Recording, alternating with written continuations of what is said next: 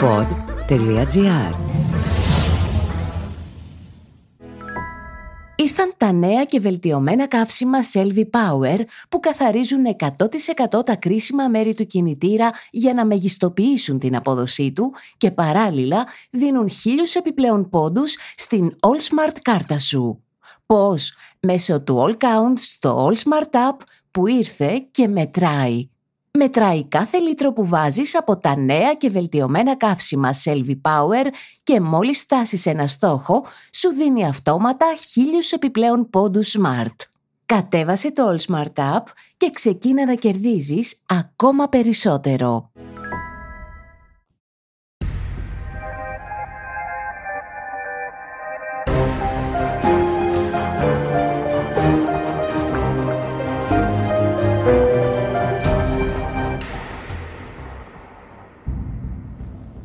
Και ξαφνικά όλοι μιλούν για βασιλιάδες.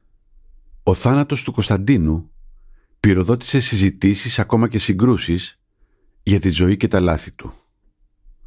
Όμως, μήπως εκτός από πολιτικούς, ιστορικούς και δημοσιογράφους έχει αξία να ακούσουμε και τη φωνή της αδελφής του Κωνσταντίνου; Μιλώ για την Ειρήνη, την άγνωστη πριγκίπισσα, όπως την ανέφερε για δεκαετίες ο ευρωπαϊκός τύπος τρελή την αποκαλούσαν με τρυφερότητα στην Ινδία τότε που τους χάριζε αγελάδες.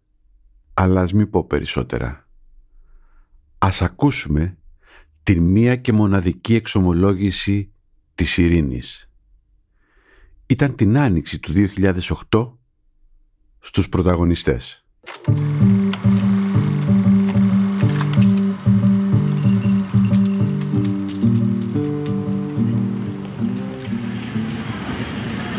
Καλησπέρα, καλησπέρα. Μέχρι σήμερα δεν έτυχε ποτέ να γνωρίσω από κοντά ένα βασιλιά ή μια βασίλισσα. Κάποτε, νέος δημοσιογράφος, είχα κυνηγήσει και εγώ, όπως οι περισσότεροι της γενιάς μου, τον Κωνσταντίνο. Ήταν τότε που οι ξαφνικές του επισκέψεις στην Ελλάδα γίνονταν πρωτοσέλιδο, στολισμένες με διάφορους χαρακτηρισμούς.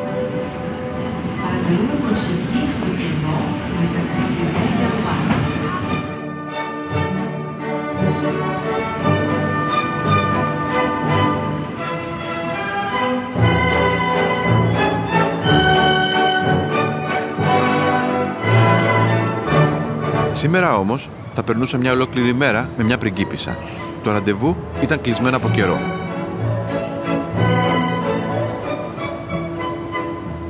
Την είχα ψάξει στις Ινδίες, στην Ισπανία, στο ανάκρο του Χουάν Κάρλος και της Σοφίας, αλλά τελικά τη βρήκα στην πλατεία Μαβίλη, σε ένα μικρό διαμέρισμα που της έχουν παραχωρήσει κάτι φίλοι.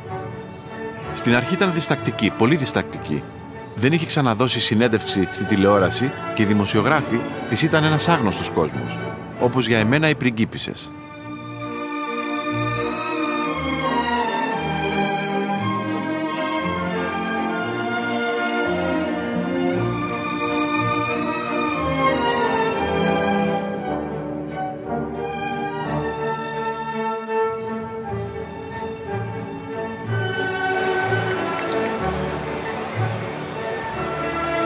Τελικά, με τη μεσολάβηση ενός φίλου, πίστηκε να αφήσει τις κάμερες να την πλησιάσουν. Και οργανώσαμε μια μεγάλη βόλτα στο παρελθόν και το σήμερα. Είχε αποφασίσει να μιλήσει για όλα. Τον έρωτά της για τις Ινδίε, τις ζαβολιέ του Κωνσταντίνου, τη σχέση της Φρυδερίκης με τον Καραμαλή, τη μαγεία της μουσικής, τα δάχτυλα της Μπαχάουερ. Να μάθουν επιτέλους και οι Έλληνες ποια είναι η Ειρήνη, η χαμένη για πολλούς κόρη του βασιλιά Παύλου και της Φρυδερίκης, η αδελφή του Κωνσταντίνου και της βασίλισσας της Ισπανίας Σοφίας. Η πρώτη μας συνάντηση ήταν έξω από την παλιά βασιλική κατοικία, Διαμαντίδου 18, στο ψυχικό. Ναι, αυτό ήταν το δωμάτιο μου εδώ.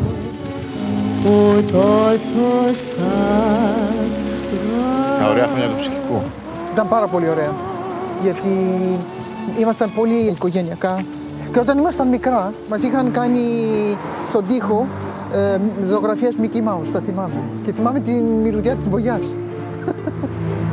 Η μυρωδιά λένε είναι το κλειδί της μνήμης. Αυτό, αυτό.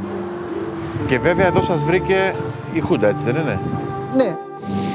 Η Ειρήνη ήταν τότε 25 ετών. Το βράδυ της ίδιας μέρας, ο αδελφός της θα ορκίσει τους πραξικοπηματίες. Οκτώ μήνες μετά θα επιχειρήσει να τους ρίξει. Θα αποτύχει. Και η Ειρήνη, μαζί με τη Φρυδερίκη και βέβαια τον Κωνσταντίνο με την οικογένειά του, θα πάρουν το αεροπλάνο για τη Ρώμη.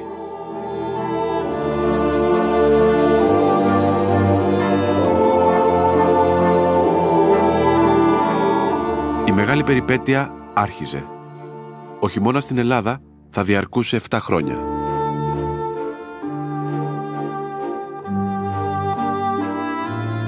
Αλλά ας ακούσουμε πως περιγράφει η Ειρήνη τις πρώτες ώρες του πραξικοπήματος. 18 Απριλίου γιόρταζε η μητέρα μου τα γενέθλιά της και είχε έρθει η αδελφή μου και είχε έρθει και Σοφία. Ο... η Σοφία. Και είχε έρθει και ο, ο Μενουχίν, ήταν εδώ γιατί έδινε κονσέρτα. Πολύ φίλοι ήμασταν. Και άκουσε τα τάγκς να βγαίνουν και νόμιζε ότι ήταν μανούβρες.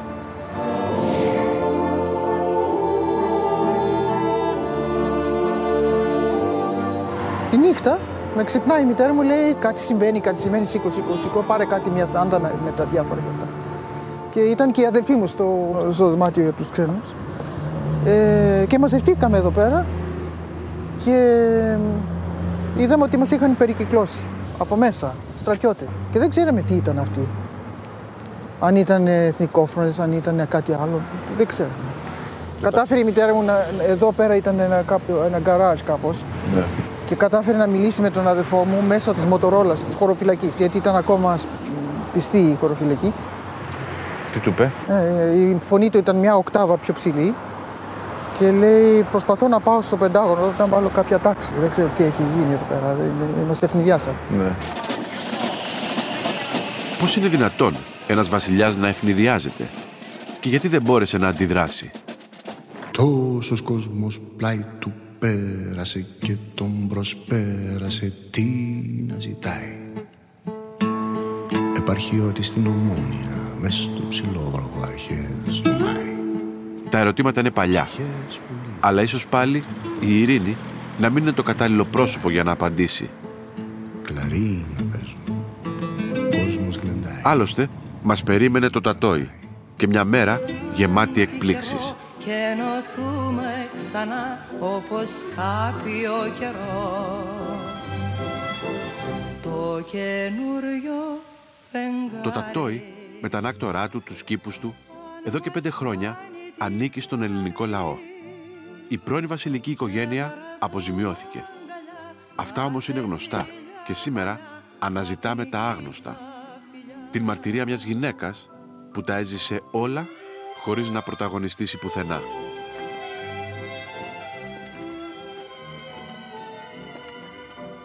Για πείτε μου, πώς ζουν λοιπόν οι βασιλιάδες; Με έννοιες. με έννοιες. Πολλές έννοιες υπήρχαν τότε. Και οι πριγκίπισσες; Λιγότερο. Λιγότερο. Αλλά τα ακούγαμε όλα. Λοιπόν, εδώ δεξιά ήταν ο πατέρας μου, εδώ ήταν η αδελφή μου, ο αδελφός μου από πάνω. Ε, Έμενε από Στη πάνω. Σοφίτα. πάνω, Στη Σοφίτα και εγώ από πίσω. Δεν είμαι καλός ξεναγός. Και στο υπόγειο παίζαμε πατινάζ. Πατινάς. Βέβαια. Ήταν πολύ ωραία. Ε, Με τις σιδερένιες ρόδες τότε.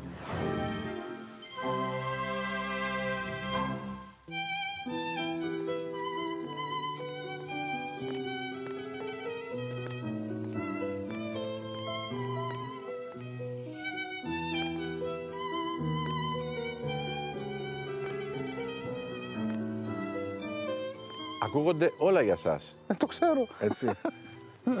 Επειδή ε, έχετε μια σεμνότητα και είστε εκτός δημοσιότητας, κατά καιρούς κυκλοφορούν διάφοροι θρύλοι. Τους παραξένεψε πάρα πολύ το ταξίδι σας στην Ινδία. Ε, Η Ινδία είναι πιο κοντά μας από ότι είναι η Ευρώπη. Ναι. Ως, ως κουλ- κουλτούρα, ως ε, πολιτισμός. Πηγαίνατε συχνά στην Ινδία; Ναι, και πηγαίνω ακόμα. Με άρεσε πάντα η ιδέα. Και στην οικογένειά μας, μας άρεσε η Ινδία. Πολύ. Ναι. Είναι ωραίος πολιτισμός, θαυμάσιοι άνθρωποι. Και φτάσατε στο σημείο κάποια στιγμή να φορτώσετε αγελάδες από την Ευρώπη για να τις πηγαίνετε στην Ινδία. Ναι. ναι, ναι. Και με πήραν για τελείως τρελή. Τρελό ακούγεται για την Τελείως Ευρώπη. τρελό. Για πείτε μου τι είχατε κάνει; Ήταν το 84 και ο κόσμος ψ- ψοφολογούσε από την πείνα. Και στην Αφρική και στην Ινδία και παντού.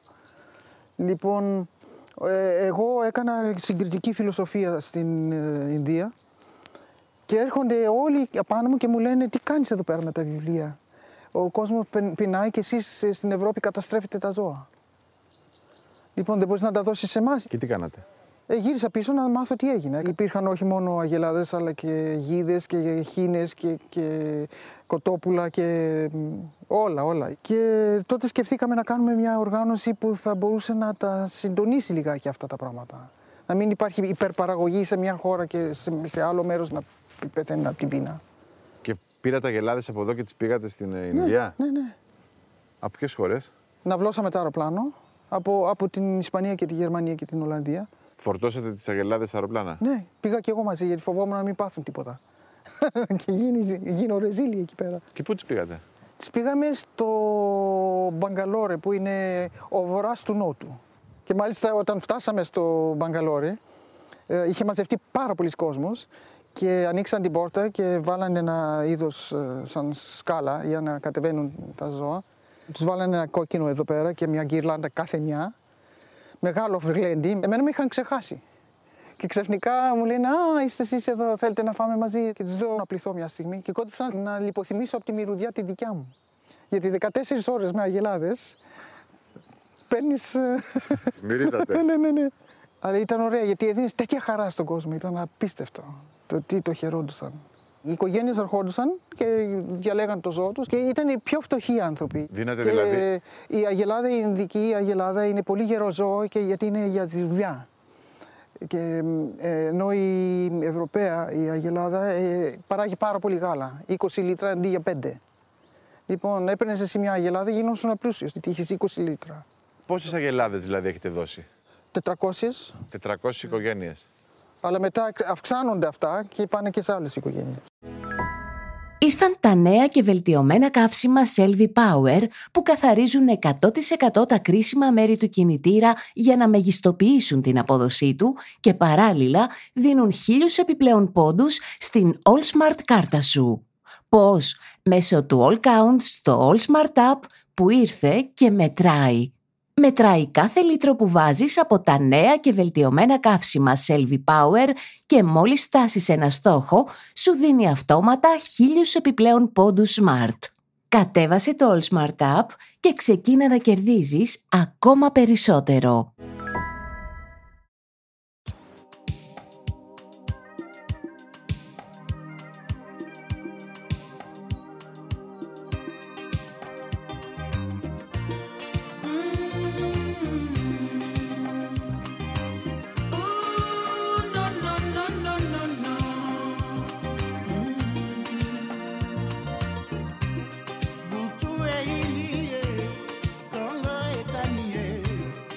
Τρελή πριγκίπισσα λοιπόν, η ειρήνη της Ελλάδος, όπως την αναφέρουν τα Ινδικά μέσα ενημέρωσης, κατάφερε, σε συνεργασία με τον Ρατζίβ Γκάντι, να σπείρει την Νότια Ινδία με Ευρωπαίες αγελάδες.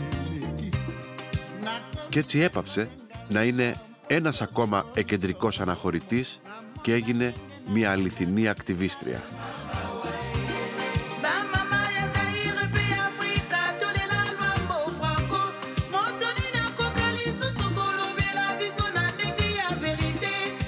Και μετά την Ινδία, Στην Νότια Αφρική. τι; Με παρακάλεσε ο Αρχιεπίσκοπος Τούτου ε, να βοηθήσω με ένα νοσοκομείο στην Νότια Αφρική. Τεράστιο έργο αυτό. Είναι... Έχετε τόσα λεφτά; Όχι, αλλά μαζεύουμε. Σας και δεν δίνουνε. είμαι πολύ κακή στο, στο μάζεμα. Πάρα πολύ κακή. Αλλά ο κόσμος είναι γενναιόδωρος και δίνει. Και στην Αλβανία βοηθήσαμε λιγάκι. Και όταν έγιναν οι σεισμοί επίσης εδώ, όχι εγώ προσωπικά, γιατί τότε δεν μπορούσαμε να έρθουμε. Και ήρθε κάποιος εκ μέρους μου τότε. Και βοηθήσαμε. Ταυτόχρονα βοηθήσαμε και την Τουρκία, γιατί εκείνη τη στιγμή βοηθήσαν οι δύο χώρες τη μία την άλλη. Κρύβει κάποια ενοχή αυτή η φιλανθρωπική δράση; Ενοχή, ναι, αν θέλετε, ναι. Γιατί όχι; Γιατί εμείς έχουμε τα πάντα και εκείνοι δεν έχουν να φάνε. Πώς να μην αισθάνεσαι ένοχος; Δεν μπορώ να σκεφτώ πώς ήταν η ζωή τότε. Πολυτέλεια. Πολυτέλεια σχετική. Σχετική. Εδώ υπήρχαν άνθρωποι, δηλαδή βγαίνατε. Υπήρχαν ε, φύλακες πιο πολύ, Φρουροί. χωροφύλακες, φρουροί. Αλλά ήταν πολύ διακριτική βεβαίως. Και μ, μάλιστα μια φορά έπαιζα, έχοντας ακούσει τους γονείς μου να μιλάνε για το Κυπριακό, υπήρχε μια κρίση όπως πάντα. Και πιάνω λοιπόν ένα δέντρο και ε, κάνω πως είναι ο Τσέρτσιλ. Και αρχίζω και του εξηγώ τα πράγματα και του κάνω μάθημα για την Ελλάδα. και ξαφνικά βλέπω ότι με παρατηρούσε ένας σκοπός. Μιλάγατε στο δέντρο. και ντράπηκα πολύ. Από εκεί βγήκαν αυτές οι φήμες για εσά, δηλαδή. Αρχίσανε μετά και λέγανε βουδίστρια, όλα αυτά. Δηλαδή, άμα μιλάτε στα δέντρα, ξέρετε, λίγο. Δίκιο έχουνε. το ένα φέρνει το άλλο. Κοιτάξτε, άμα έχετε βαθιά πίστη στη δική σας θρησκεία, δεν σας σταματάει να, να κοιτάζετε κι άλλες και να ασχολείστε με άλλες; Δεν είστε άθεοι, δηλαδή. Κα, όχι, όχι, όχι. Καθόλου. Ένας μουσικός δεν μπορεί να είναι άθεος. Ναι. Όχι, δεν μπορεί. Ένας άνθρωπος που έχει δει τόση δυστυχία στον κόσμο Ο Θεός φταίει. Εμείς φταίμε. Εμείς όταν μαλώνουμε, τι, τι φταίει ο Θεός; είναι αμέτωχος ο Θεός; Ένας γονιός δεν αφήνει τα παιδιά να μαλώνουν. Η Ειρήνη γεννήθηκε στο Cape Town, τότε που η οικογένειά της ήταν εξόριστη. Έζησε στην Αφρική, ενηλικιώθηκε στην Αθήνα, χάθηκε για πολλά χρόνια στις Ινδίες και τώρα ζει στον τρίτο όροφο μιας πολυκατοικίας με θέα τη Βασιλίση Σοφίας.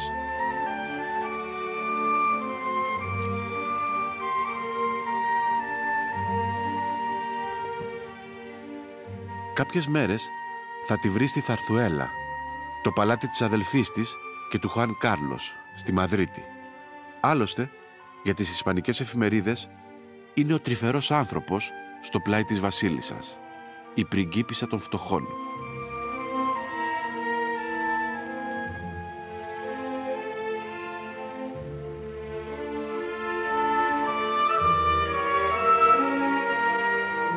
Αγαπούσατε περισσότερο τον πατέρα σας όπως όλα τα κορίτσια; Όχι, όχι, τους αγαπούσα και τους δύο. Όχι. Ήταν τόσο διαφορετικοί οι δύο τους που τους αγαπούσα το ίδιο. Γιατί οι Έλληνες δεν συμπάθησαν ποτέ την Φρυδερίκη; Έχετε- Κάποτε την συμπαθούσαν πάρα πολύ. Η μητέρα μου ήταν πολύ ευθύς άνθρωπος και μ, πολλές φορές ε, δεν ήθελαν να, να ακούνε αλήθειες μερικοί. Και Ναι. γι' αυτό. Τα Αλλά έλεγε. ήταν πολύ καταφερτζού. Τι όνειρα είχε για εσά. Βεβαίως ήθελε να παντρέψει τα παιδιά της, όπως και ο πατέρας μου. Εσείς δεν την ακούσατε όμως. Όχι. Πρέπει όλοι να παντρεύονται. Τι θα γίνει ο κόσμος, θα γεμίσει από παιδιά. Ξέρετε, οι Κερκυρές έχουν ε, μια ζώνη με κορδέλες. Ναι. Και είναι όσοι μνηστήρες είχε η κοπέλα αυτή, τους βάζανε κορδέλες. Α, Λοιπόν, και εγώ είχα πολλές κορδέλες. πολλούς μνηστήρες. Πολλούς μνηστήρες. δηλαδή, λέγανε ο κόσμος, ο καθένας έλεγε το δικό του. δεν θα θέλατε να είχατε παιδιά δηλαδή; Εγώ ήμουν άλλος τύπος. Ήθελα να κάνω μουσική.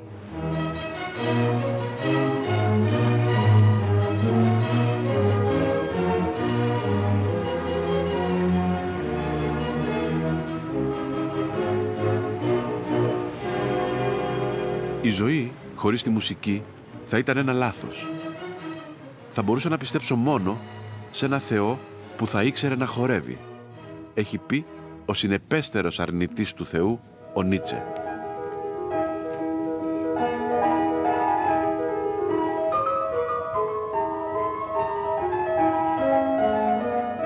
Για την ειρήνη, η μουσική είναι ένα τα πρόσωπα του Θεού. Και τώρα, που δεν παίζει συχνά πιάνο, η δική της φροντίδα είναι να δίνει ζωή σε αυτά τα πρόσωπα.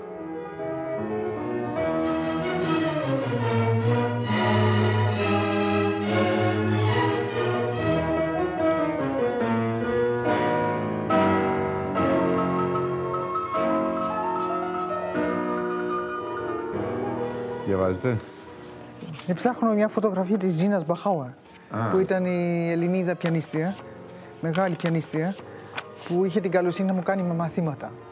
Ποιος σας ήθελε πιανίστα; Κανένας, μ' μ' άρεσε η μουσική. Ε, ο πατέρας μου έπαιζε πιάνο, γιατί όταν ήταν στην Αίγυπτο, ε, η Τζίνα Μπαχάουρη ήταν εκεί πέρα και έκανε μάθημα στον πατέρα μου. Ο πατέρας σα. Ναι, έπαιζε πιάνο θαυμάσια ο πατέρας μου. Παύλος. Πότε έπαιζε δηλαδή, πότε παίζει ένας βασιλιάς πιάνο; Ξέρω εγώ πριν φάμε, το βράδυ καμιά φορά. Έπαιζε Σοπέ και η μητέρα μου αγαπούσε τη μουσική αλλά δεν είχε αυτή. Αλλά αγαπούσε, έπαιζε συνέχεια τη, ε, τους δίσκους. Τότε είχαν τους δίσκους των, σ- 48 νομίζω. Ναι. Και έπαιζε. Όλη, τη- όλη, όλη την ημέρα όταν ετοιμαζόταν να βγει, ε, έτρεμε το σπίτι από τη μουσική. Γιατί τελικά δεν ασχοληθήκατε με τη μουσική; Γιατί πρώτα απ' όλα είχα αρχίσει πάρα πολύ αργά και δεν είχα τις ικανότητες. Και επειδή επίσης ε, μ, άρχισε αυτή η ιστορία της πείνας τότε, το 84. Ε, ήμουν στις Ινδίες τότε και έκανα, μ, είχα βρει ένα πιάνο σε μια εκκλησία και πήγαινα και έπαιζα. Και μου λένε τι κάνεις εδώ πέρα με βιβλία και με πιάνα που πεθαίνει ο κόσμος από την πείνα και εσείς στην Ευρώπη σπαταλάτε τα προϊόντα σας. Ε, και έτσι αναγκάστηκα να αφήσω το πιάνο, γιατί το, το πιάνο θέλει 8 ώρες δουλειά κάθε μέρα. Δεν μπορείς να ασχοληθείς με τίποτε άλλο. Και προτιμήσατε δηλαδή να ασχοληθείτε με τους Ινδούς και τις Αγελάδες παρά με το πιάνο. Ε, Βεβαίως, γιατί η πείνα ε, δεν, δεν συγχωρεί τίποτα. Υπάρχουν τόσοι πιανίστες καλύτεροι από μένα. Μόνο δική μου, μικρή θυσία δική μου ήταν, αλλά η μουσική είναι πάντα στην καρδιά μου και αυτό είναι το κυριότερο. Όταν ε, είστε στην Ινδία ή στην Αφρική, το σκέφτεστε αυτό; Πόσοι άνθρωποι που μπορεί να είναι καλύτεροι από εμάς; Χάνονται γιατί δεν έχουν λεφτά, γιατί Α, δεν βέβαια, έχουν. βέβαια, βέβαια. Και η μόνη δουλειά είναι να βρουν φαγητό για την ημέρα. Για να αντέχεις την πείνα πρέπει να είσαι κάπως ένας ήρωας. Είστε χορτοφάγος; Είμαι χορτοφάγος. ναι. Ισχύει αυτό; Ναι, ναι, ναι. ναι. Τι δεν τρώτε; Ε, Αυτά που έχουν, έχουν γονείς δεν τρώω. Δεν τα τρώω. Και αυτά που έχουν μάτια δεν τα τρώω. Πόσα χρόνια τώρα; Τώρα είμαι 65 χρονών. Ε, από 25 χρονών ε, τα άφησα. Ένας από τους λόγους που μου αρέσει η Ινδία είναι ότι βρίσκεις πολλούς εκεί που είναι χορτοφάγοι. Εγώ είναι- έγινα χορτοφάγος όταν πέθανε ο πατέρας μου. Την ίδια απόφαση να μην ξαναφάει ποτέ κρέας μετά το θάνατο του πατέρα την πήρε εκτός από την Ειρήνη και η Σοφία, η βασίλισσα σήμερα της Ισπανίας.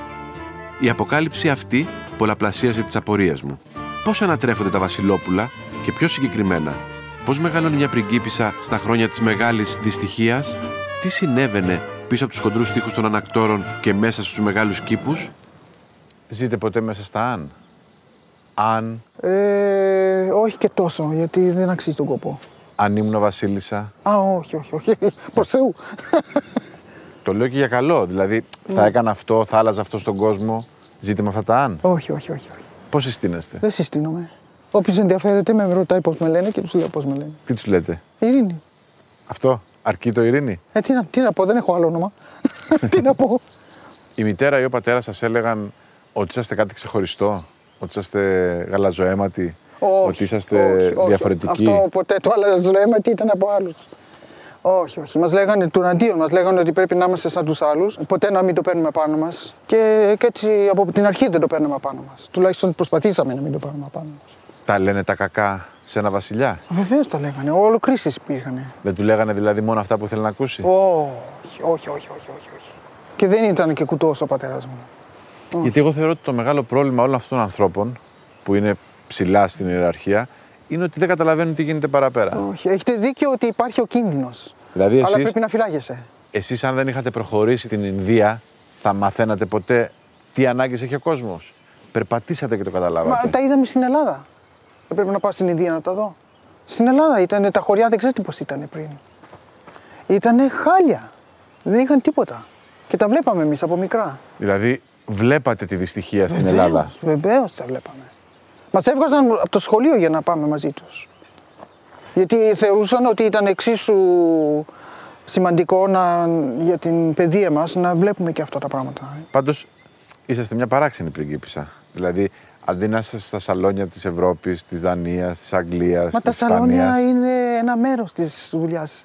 Βασικός σκοπός ε, ενό, ε, ενός πρίγκιπα ή πριγκίπισσας είναι να βοηθάει τον άλλον, ε, τους, τους ανθρώπους. Αυτό, αυτό είναι. Γιατί μας σέβονται, για αυτό. Μας σέβονται για τα ρούχα μας. Για τις κορώνες, όχι. Τι σας έλεγε ο Παύλος; Δεν μιλούσε και πάρα πολύ ο Παύλος. Ήταν πιο πολύ το φέρσιμό του που έδειχνε τι ήτανε. Είχε τεράστιο χιούμορ. Είχε χιουμόρ. Πάρα πολύ. Έλεγε αστεία, γελούσε. Ενώ η Φρυδερίκη ήταν η σκληρή της παρέας. Όχι, είχε τη φήμη ότι ήταν αυστηρή. Καθόλου. Καθόλου. Ήταν δυναμική, αλλά δεν ήταν ε, το τέρας που την κάνανε. Την παρουσιάζανε αυταρχική, επέβαλε τις απόψεις στον ε, Παύλο Καθόλου. Τα συζητούσαν, ναι, γινόταν συζήτηση, καυγάς, όλα αυτά γινόντουσαν. Αλλά κάθε αντρόγινο δεν, δεν κάνει το ίδιο. Εσείς με τη γυναίκα σας δεν μιλάτε και δεν, δεν, δεν είναι- επειδή σας λέει μια ιδέα θα πει ότι εκείνη κάνει κουμάντο. Δεν είναι έτσι. Χωρίς να το έχω προγραμματίσει, η κουβέντα γυρνάει ξανά και ξανά στη Φρυδερίκη, το αλεξικέραυνο της βασιλικής οικογένειας. Η Ειρήνη προσπαθεί να υπερασπιστεί τη μητέρα της και είναι λογικό. Μας μιλά για την προσπάθεια να περιθάλψει τα ορφανά.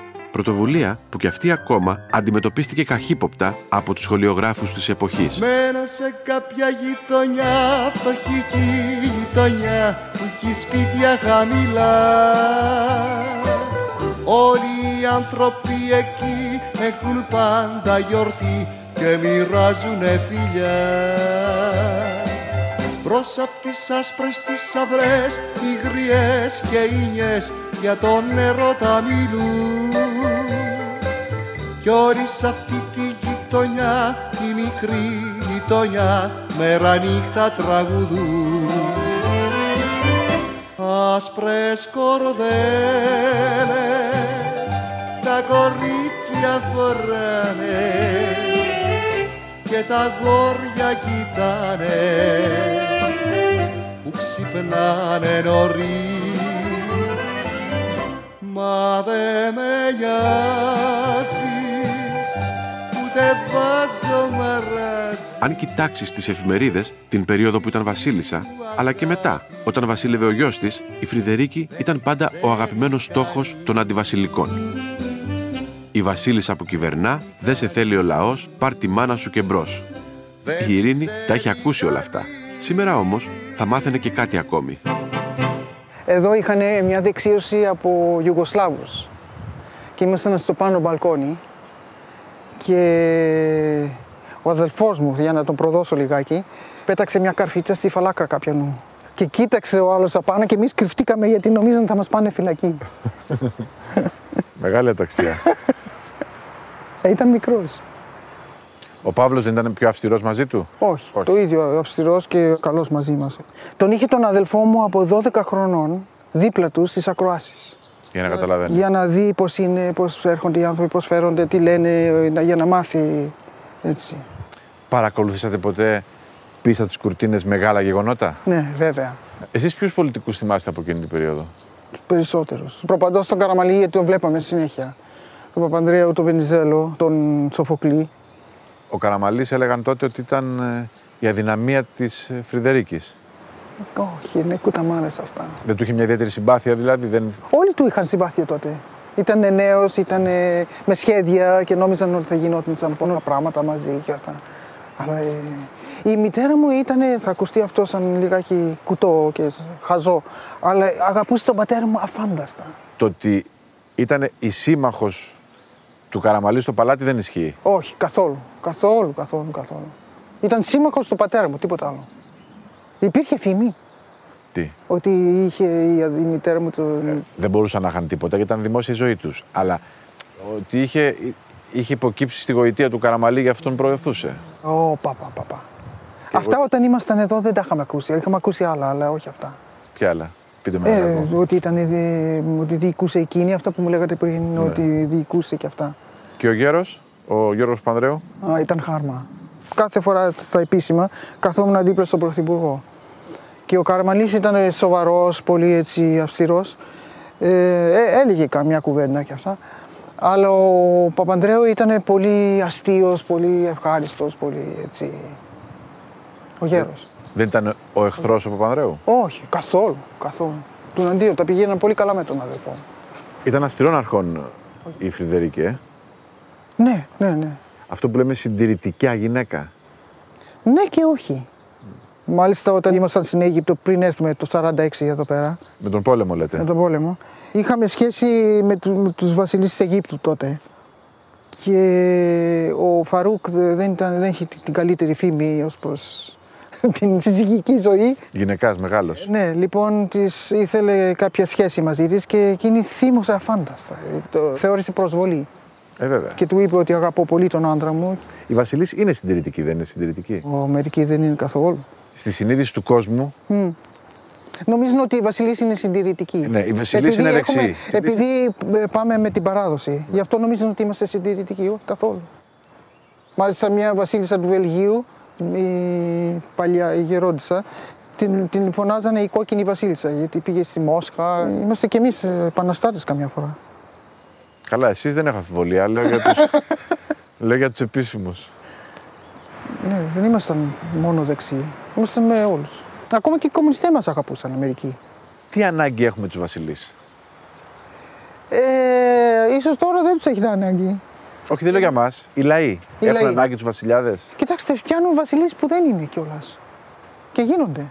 Νομίζω είναι φυσικό να θέλεις κάποιον αρχηγό που να τον σέβεσαι και να αντιπροσωπεύει τη χώρα. Δεν είναι πολύ εύκολο όμως μία οικογένεια να διαφθαρεί Βεβαίως.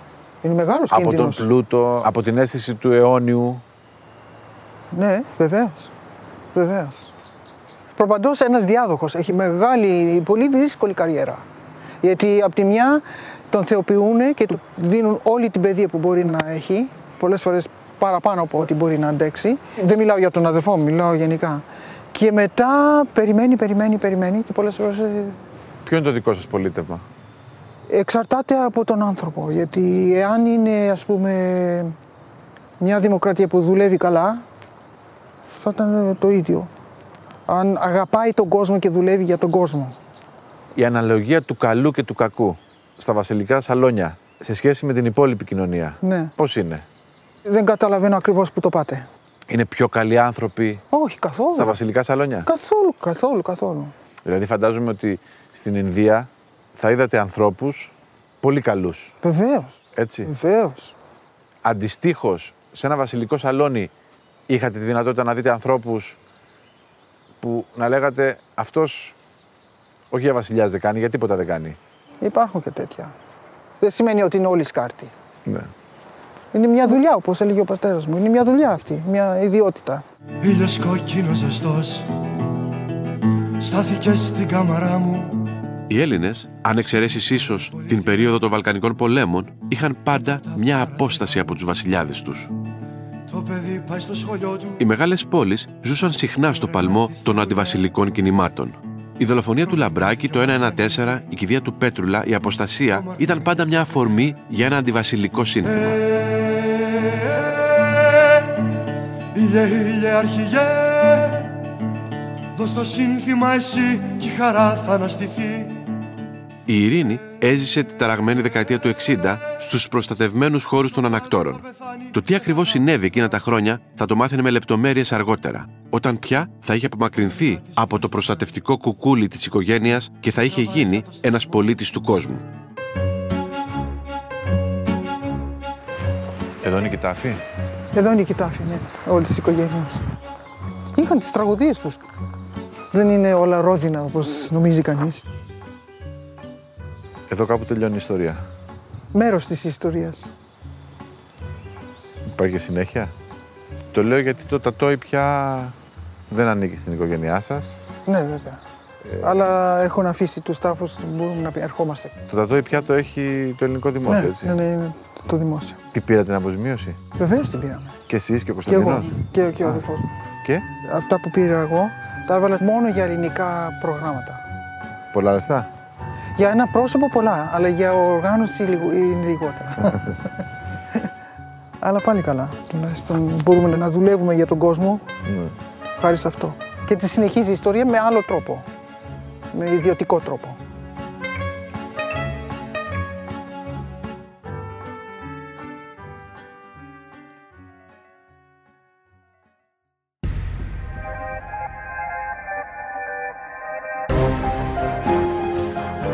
Ήταν το podcast «Πρωταγωνιστές» με τον Σταύρο Θεοδωράκη. Και ήταν η εξομολόγηση της Ειρήνης, της αδελφής του Κωνσταντίνου, όπως την κατέγραψαν οι τηλεοπτικοί πρωταγωνιστές τον Απρίλιο του 2008. Δημοσιογραφική επιμέλεια Μαριάννα Χιονά. Στους ήχους ο Γιώργος Βαβανός.